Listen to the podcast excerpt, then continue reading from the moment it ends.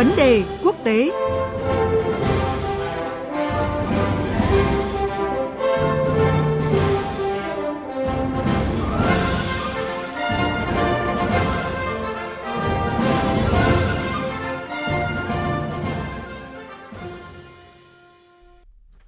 Quý vị và các bạn đang nghe chương trình theo dòng thời sự sáng và bây giờ là thời gian dành cho vấn đề quốc tế.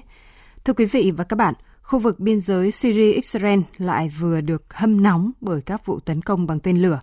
Hãng tin nhà nước Sana của Syria thông tin các tên lửa của Israel đã được phóng từ cao nguyên Golan, vùng lãnh thổ bị chiếm đóng của Syria, nhằm vào các mục tiêu ở phía nam thủ đô Damas. Phòng không Syria đã đánh chặn hầu hết các tên lửa này, nhưng cuộc tấn công đã khiến 7 binh sĩ Syria bị thương. Đây là động thái mới nhất trong hàng loạt vụ tấn công mà các nguồn tin tình báo phương Tây cho rằng do phía Israel tiến hành nhằm vào các mục tiêu được Iran hậu thuẫn ở Syria. Theo giới quan sát, những diễn biến này đang càng làm phức tạp thêm mối quan hệ trồng chéo Israel, Syria, Iran. Biên tập viên Phương Hoa có cuộc trao đổi với phóng viên Ngọc Thạch, thường trú Đài Tiếng Nói Việt Nam tại Ai Cập, theo dõi khu vực Trung Đông. Mời quý vị và các bạn cùng nghe. Vâng, xin chào anh Ngọc Thạch ạ. Xin chào biên tập viên Phương Hoa và quý thính giả. À, thưa anh, các cuộc tấn công qua biên giới Syria và Israel không phải là mới. À, tuy nhiên, anh đánh giá như thế nào về thời điểm mà phía Israel thực hiện vụ tấn công tên lửa này ạ? Đúng vậy thưa chị Phương Hoa. Trong nhiều tháng qua, thì Israel đã thực hiện hàng chục cuộc tấn công vào Syria mà mục tiêu là các căn cứ có yếu tố Iran và phong trào Hezbollah. Cuộc tấn công đêm 20 tháng 7 vừa qua được cho là quy mô và gây thiệt hại hơn khi có ít nhất 7 người thương vong. Đáng chú ý là Israel đã phát động cuộc tấn công vào thời điểm này với nhiều lý do.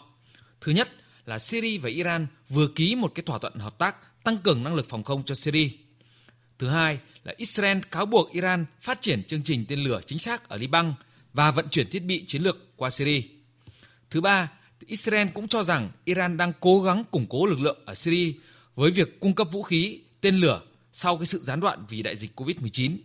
Thứ tư là các cái cảng Latakia và Banias ở Syria đã được mở lại và nhiều thiết bị khác được chuyển từ Iran tới.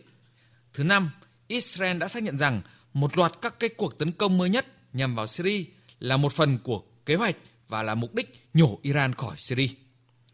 Thứ sáu, hành động này của Israel được cho là có sự chấp thuận của Nga bởi người Nga dường như đang thất vọng về lợi ích ở đây khi ngày càng phải đầu tư tiền, tiềm lực và cứu cái sự khủng hoảng nhân đạo cũng như là kinh tế của Syria. Thứ bảy, với kinh nghiệm trong quá khứ cho thấy là căng thẳng ở vùng vịnh càng cao thì căng thẳng giữa Iran và Tehran ở Syria càng lớn nhằm làm suy yếu cái Iran cũng như lực lượng Iran ở Syria. Ngay cả khi Iran muốn đáp trả thì Israel cũng sẽ có một cái cớ cho cái hành động quân sự quyết liệt hơn để chống lại.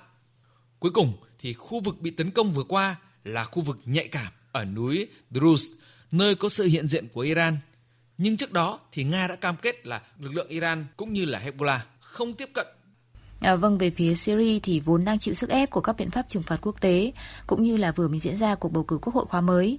À, vậy các cuộc tấn công mang màu sắc ủy nhiệm với các cuộc chiến lợi ích trồng chéo lẫn nhau thì đang càng khiến tương lai chính trị của Syria càng thêm mờ mịt.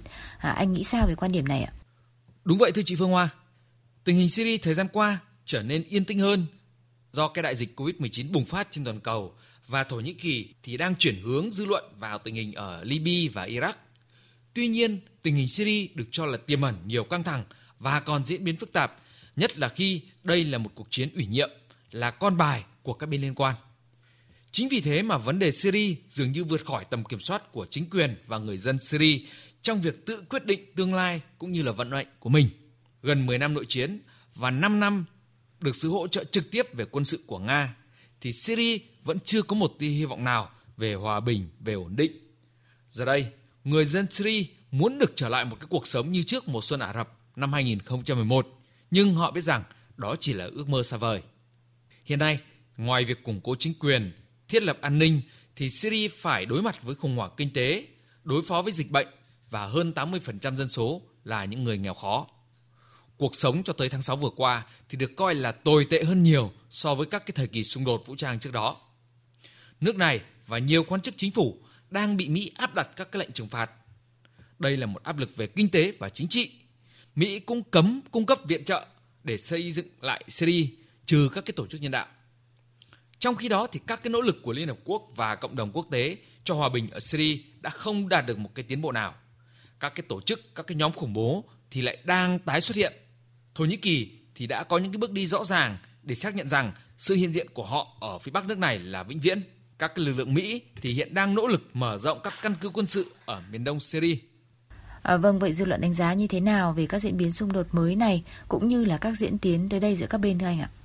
Tình hình Syria được cho là phức tạp hơn. Chính quyền Syria ngày càng phải đối mặt với những thách thức về kinh tế, sức ép chính trị và cả sự can thiệp từ bên ngoài. Giới phân tích nhận định rằng chắc chắn là Syria sẽ không bao giờ trở nên ổn định khi mà còn ông Bashar al-Assad còn đứng đầu nắm quyền lực. Những gì xảy ra ở Syria không còn là vấn đề nội bộ của nước này. Những cuộc tấn công và đáp trả giữa Israel và Syria sẽ leo thang nhưng vẫn trong cái sự kiểm soát của các bên cũng như là khó bùng phát thành một cuộc chiến tranh quân sự quy mô.